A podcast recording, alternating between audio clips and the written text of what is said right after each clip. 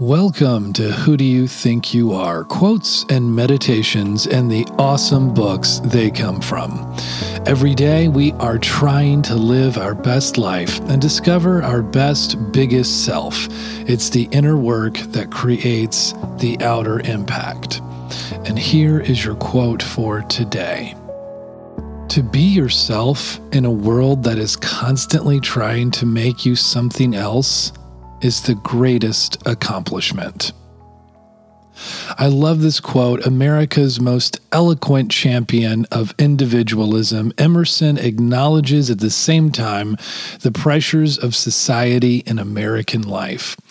How do you remain true to yourself even when virtually everyone you know wants you to be, to do, or to believe something? What does it mean to be yourself? Well, that's part of the journey and part of the reason for the book behind this podcast and all the readings and meditations. This is a transformative book. If you don't know where it's coming from right now, it is from Essays and Lectures by Ralph Waldo Emerson. It's a classic worth having on your shelf. Emerson is the quintessential American. At his peak, which he hits here often, his every sentence falls like a fiery brand, imprinting itself forever in your mind. Stylistically, he is an absolutely incredible writer, and his content, it literally burns. Emerson's enduring power is apparent everywhere in American literature. In those like Whitman and some of the major 20th century poets who seek to corroborate his vision, and among those like Hawthorne and Melville who questioned, qualified, and struggled with it.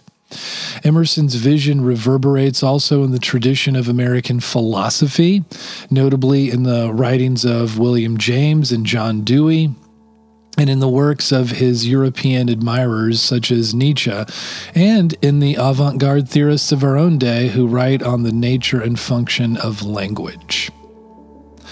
Here are your questions for meditation today.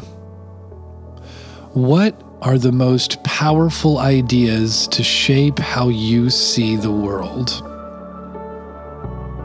And that's it. That's your only question for meditation today. What are the most powerful ideas that shape how you see the world? And if you aren't aware of them, maybe it's time to bring them into consciousness.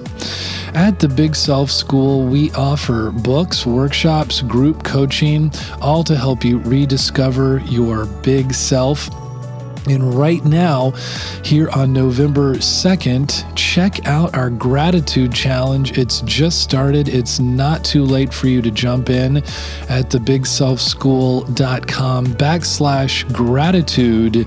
And we would be grateful to have you a part of the community, uh, growing in gratitude and shaping your mind for the better. Thanks for tuning in today.